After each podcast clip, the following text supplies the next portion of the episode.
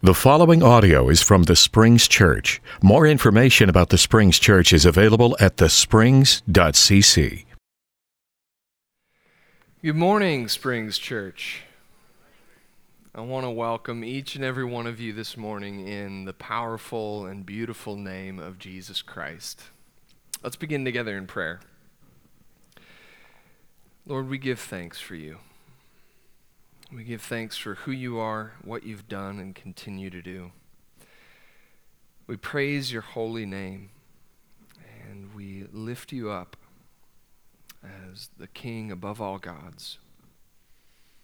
We worship you this morning, and we ask that you would speak to us through your scripture, that your Holy Spirit would illuminate these words. God, and ask for the gift of preaching. We give thanks for your grace, your justice, your righteousness and peace. And it's in the powerful name of Jesus that we pray. Amen. I want you to imagine with me the next installment in the Rocky film franchise. What would this be like? Rocky 10, 11, 12, something? And we go to see Rocky 10, and it hits all the familiar beats of a Rocky movie, right? Everybody's famous favorite Philadelphia boxer. And it hits all the regular beats. There's this evil boxer who kind of needs to be put in his place and be dethroned. But Rocky says, No, I'm not going to do it. I don't want to do it. And then Rocky goes through this kind of harrowing, life altering, death defying experience, either through a friend or family member or his own life, and he's changed. And so he decides, all right, fine, I'll, I'll get back in the ring. And so we watch the movie all the way up to Rocky headed to the arena, and he walks in the ring, and the bell rings, and he kind of slowly saunters into the middle of the ring. And then Rocky throws the most sorry excuse half hearted excuse for a punch in the history of heavyweight boxing. And we're all just kind of completely confused by that. Uh, like, I thought Rocky had changed. I thought he'd been through this harrowing experience and personal growth, and he's come into the ring and he throws this half hearted, sorry excuse for a punch. We'd be pretty confused. But then imagine our confusion if that half hearted, sorry excuse for a punch actually landed and Rocky's opponent just drops to the ground, totally knocked out, fight over, Rocky wins. We'd be very, very perplexed at this point.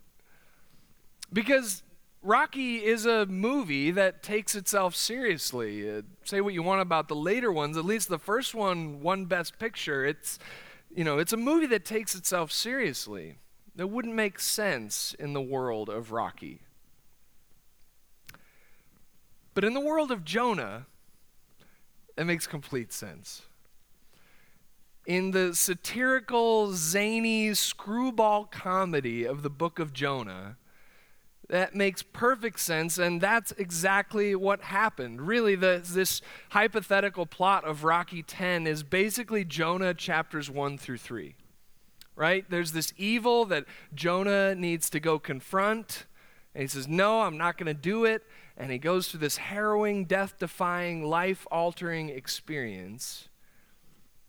And then in chapter 3, he steps into the ring. So let's dive right in in verse 1 together. It says, The word of the Lord came to Jonah a second time, saying, Get up, go to Nineveh, that great city, and proclaim to it the message I tell you. So Jonah set out and went to Nineveh according to the word of the Lord. So, chapter 3 begins basically exactly like chapter 1, right? It begins with the word of the Lord the word of the Lord comes to Jonah a second time, gives him another opportunity, and this time, Jonah obeys. Jonah, according to the word of the Lord, goes to Nineveh to fulfill his prophetic task. And I think we should say it's easy to rag on Jonah and kind of fun to rag on Jonah. He's a pretty easy target. But I think we should also give credit where it's due because, frankly, nobody in the 8th century wanted to go preach to the Assyrian Empire. Nobody in the 8th century wanted to go to the capital city of the Assyrian Empire, Nineveh, and preach because that was a bad empire. It was an empire of cruelty and injustice and violence and evil and sin and death. It was a bad, bad place. And really, Jonah, being an Israelite, is incredibly ironic going to preach to Assyria because guess who eventually destroys and deports the northern kingdom of Israel? Assyria. Right? And so the first readers of Jonah would have seen this irony like, whoa, you're calling an Israelite to go to the empire that's actually going to destroy and deport them later on? Right? Assyria uh, is this bad, bad place. And in fact, Jonah's not the only prophet to speak against it. Right? Nahum actually speaks against Assyria. And he says this He says, All who hear the news about you clap their hands at your fall, for who has not felt your endless cruelty? And Nahum says about Nineveh, he says, Woe to the city of blood, full of lies, full of plunder, never without victims. As one commentator said, an Israelite going to preach in Assyria, in Nineveh, in the 8th century BC, is a little bit like a Jew going to preach to Berlin in the 1930s. Right? Short of a stupendous miracle, this is probably not going to work out well. But Jonah obeys this time. Jonah obeys, and in verse 3 it says, Now Nineveh was an exceedingly large city a three days walk across, Jonah began to go into the city, going a day's walk. And he cried out, Forty days more, and Nineveh shall be overthrown. So, like everything in the book of Jonah, Nineveh is just comically, extraordinarily huge. A three days walk across the city of Nineveh is what it says. By ancient Near Eastern standards, that is unbelievably a sprawling metropolis, right? Because this is the greatest city and the greatest empire on earth. This is, it's like Mesopotamia's New York City, right? Nineveh. But comparatively to our cities today, even the big cities in the ancient Near East were relatively compact. Now, it's, it's possible that the text by saying Nineveh is kind of referring to this greater Nineveh, these several cities around it, kind of in the way that Dallas proper is just, you know, a fifth of the size of the Dallas Fort Worth Metroplex. But regardless, Nineveh is described as just exceedingly comically large here. And Jonah gets in about a day's walk, and then in, in contrast to how big Nineveh is, Jonah's sermon is entirely short. Right? Jonah says, 40 days more, and Nineveh shall be overthrown. That's it. Eight words in English, five words in the original Hebrew. Jonah goes into Nineveh, finally obeying the call of God, and delivers a five word sermon. Ben and I have been just kind of laughing to ourselves leading up to this, knowing that one of us was going to have to get up and preach a half hour sermon on a five word sermon.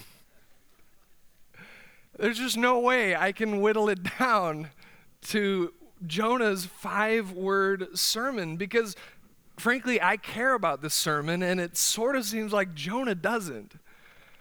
Right? Like Jonah's entire vocation He's a prophet. What do prophets do? They speak. They speak on behalf of God. They're God's mouthpiece. Jonah has five words. If you look at the major prophets, Isaiah, Jeremiah, we're talking 52 chapters, 66 chapters, so many speeches, speech after speech after speech, very little narrative. Jonah, five words five words is all he can muster. And really, it's not even just the length of the sermon, but look at the content of it. 40 days more, and Nineveh shall be overthrown. Put a little mental bookmark on that word overthrown. But what's really interesting here is not even what's in the sermon, but what's not there. First of all, there's no indication that Jonah is actually giving us the exact message that God wanted him to give. Right? There's no thus saith the Lord, which is kind of the regular prophetic formula. That's not there. And then there's no reasons for why this destruction is supposed to be coming. Jonah doesn't give any reasons. He doesn't say, hey, you're doing evil X, Y, and Z. And then he doesn't give any instructions for a response. He doesn't say, You're doing evil XYZ. You need to start doing ABC. He says, 40 days more and you're toast. 40 days more and you're going to be overthrown. It seems like the very last thing Jonah wants is for any change to happen. Right? It seems like the very last thing Jonah wants is for any repentance to really come about in Nineveh. And so, in keeping with the book of Jonah, what happens? Verse 5 And the people of Nineveh believed God they proclaimed a fast, and everyone, great and small, put on sackcloth. When the news reached the king of Nineveh, he rose from his throne, removed his robe, covered himself with sackcloth, and sat in ashes. Then he had a proclamation made in Nineveh By the decree of the king and his nobles, no human being or animal, no herd or flock shall taste anything. They shall not feed, nor shall they drink water. Human beings and animals shall be covered with sackcloth, and they shall cry mightily to God. All shall turn from their evil ways and from the violence that is in their hands. Who knows? God may relent and change his mind. He may turn from his fierce anger so that we do not perish. Jonah throws this half hearted, sorry excuse for a punch, and Nineveh is completely overturned. Right? Nineveh is completely undone. Nobody cares less about converts than Jonah. And in five words, he's made Billy Graham look like a total hack. The entire city has, has turned upside down the entire city in five words. And if you're not already laughing at this comedy of Jonah, you should be, because first of all, Jonah is like the Looney Tunes of the prophets. Uh, like every move Jonah makes in one direction, it turns around and goes a mile in the opposite direction. He's like the wily coyote of prophets here. And then, secondly, look at what's happening in Nineveh. Look at what's happening in Nineveh. Not just the humans from least to the greatest repenting, the cows are repenting. Right? The animals are putting on sackcloth and repenting to God. Everything from top to bottom to animals have turned towards God because of Jonah's lame five word sermon a sermon that really doesn't even mention God. But this city has gone from bloodshed and violence and injustice. And they've tried from top to bottom, from the king to the very least to the animals, to become an equitable society, to become a society that turns towards the face of God and away from their evil and destruction. And Jonah does this in five words, which really means to point us towards the person who's really acting in this text. Jonah's sorry excuse for a sermon and prophesying is really supposed to point us towards the one who really has agency in this text, and that is God. Jonah actually drops out of chapter 3 after his sermon. We don't see him again until next week in chapter 4. But here at the end of the chapter, as we turn towards God, we find in verse 10 when God saw what they did, how they turned from their evil ways, God changed his mind about the calamity that he had said he would bring upon them, and he did not do it. So Jonah brings this lazy message of destruction, and the entire city completely turns away from death and destruction, and they turn towards God. And then the text says that God changes his mind, that God relented or turned or repents, essentially. And so, this is a good place for us to sit for a moment with an important question that the text kind of raises for us, which is what does it mean for God to repent? Right, what is the Bible trying to tell us about God by saying that God changes his mind or that God turns or changes or repents or relents? Right? And this for some of us, our response is probably just, well, it means that God repents, right? It means what it says. It says what it means. It's as simple as that. No need for any fancy footwork here. But I think this actually brings up an important point something about the way that Scripture speaks and even the way that we speak ourselves. And that point is this that we can tell the truth through literal speech and through metaphor. All right, we can tell the truth through literal, literal words and through figurative words, right? So, in fact, we can even tell lies with literal speech and tell the truth through metaphor, right? If I say to John, if I say, Oh, I'm so excited to get to your event on Friday, John, and then I turn over to Greg in the next second and say, I am dying to get out of that event on Friday.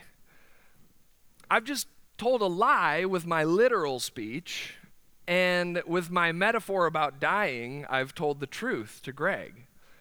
Right? So we can we can tell lies with literal speech, we can tell truth with metaphor. We can communicate the truth in all sorts of ways, right? And our ability to discern between the two is important because if Kelly comes up to me and says, "I'm going to kill John," my ability to discern there is going to be the difference between saying, "Oh no, what happened?" or calling the cops. Right? And so we speak this way we communicate through literal speech or through metaphor, and Scripture speaks that way as well. Right? As Rebecca McLaughlin points out, you know, Jesus, when he says, I'm the good shepherd, he's not claiming to be a farmer. If he says, I'm the true vine, he's not claiming planthood right? Jesus is speaking in figurative language. He's using a metaphor to talk about himself, to describe himself and what he's like. And so, Jesus, in fact, is often misunderstood egregiously and hilariously through the Gospels when people fail to distinguish between his literal speech and his metaphorical speech. So, what does this mean for Jonah 3? right? Because when we look at the Old Testament, you know, Deuteronomy talks about God liberating his people with a mighty hand and an outstretched arm.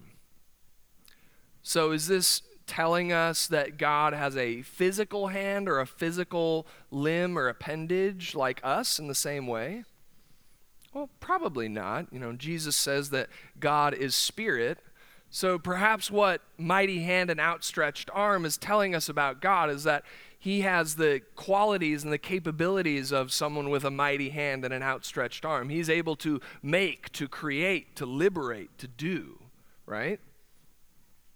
So when Jonah 3:10 tells us that God changes his mind or God repents, what are we hearing from scripture? What's it trying to say to us. Because there are a lot of Bible passages that speak about God in ways that make it look like he's changing or he's repenting.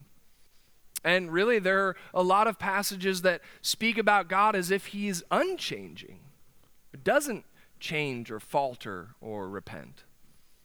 Right? In fact, to just spend a quick moment in 1 Samuel 15, we get both of these ideas. Right? In 1 Samuel 15, God says this He says, I regret that I have made Saul king because of Saul's disobedience. And then 18 verses later, Samuel says this Samuel says, The glory of Israel will not lie or have regret, for he is not a man that he should have regret.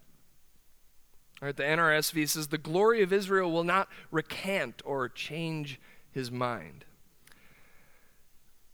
So, Scripture is aware of this tension, right? Scripture is aware of our finite human language trying to speak about an infinite, perfect God.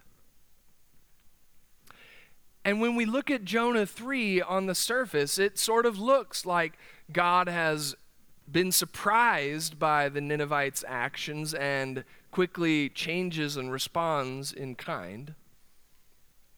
But I think if we look at the book of Jonah as a whole, we can see a higher prior providential purpose at work. Look closely at Jonah's sermon. Verse 4 He cried out, 40 days more, and Nineveh shall be overthrown. Every word counts in a five word sermon, especially the last one. And that last word that Jonah's used, overthrown, that's used a lot in Scripture to talk about judgment and wrath, right? Sodom and Gomorrah are overthrown, overturned. But that word can also be in Hebrew kind of a pun. Right? It can actually mean not just overthrown, but to be turned over, to be turned around, or actually to be transformed, to be changed for the better. Psalm 30, actually, verses 10 and 11 says, Hear, O Lord, and be gracious to me. O Lord, be my helper. You have turned my mourning into dancing. You've taken off my sackcloth and clothed me with joy. And so, judging by how the story of Nineveh plays out, what seems to be the case is that where Jonah meant overturned, destroyed, God meant overturned, transformed. That where Jonah, who did not want Nineveh to repent, brought a word of overturned destruction, God subverts with this beautiful divine irony in that God always intended to overturn and transform. Right? It is as if that there is in this word that God always intended this kind of stowaway salvation. Just as Jonah in chapter 1 is in the heart of the ship, and he's the cause of the storm. He brings this destruction upon them. But at the same time, Jonah is the pathway for those sailors to the one true living God. Jonah, who comes as a moment and a symbol of destruction, is really this kind of stowaway salvation. In the same way that that hard, awful wood a, a symbol of death and destruction and shame and humiliation, if there ever was one, is overturned with Jesus upon it to become a symbol of God's life and salvation for the world. That in Jesus Christ there is this stowaway salvation, that the death and ugliness and sin of the cross becomes for God's people a chance to turn, to repent, to believe, to be saved. And that's why when we talk about God changing or repenting, as one commentator says, we could talk about God's repentance by saying that Jesus is the eternal repentance of God. Jesus is God's eternal desire to love even the wicked. God's eternal desire, not a change, but a fulfillment of his intention to redeem. to bless all nations through Abraham, through Israel, through Christ the Messiah. And God's not surprised by it, but we sure are. We sure are surprised by this stowaway salvation. And that word of judgment and threat is not to be taken lightly. That word judgment and threat is very real. Right? And that's the reason that the Ninevites respond and change because they take God's word of judgment and threat seriously.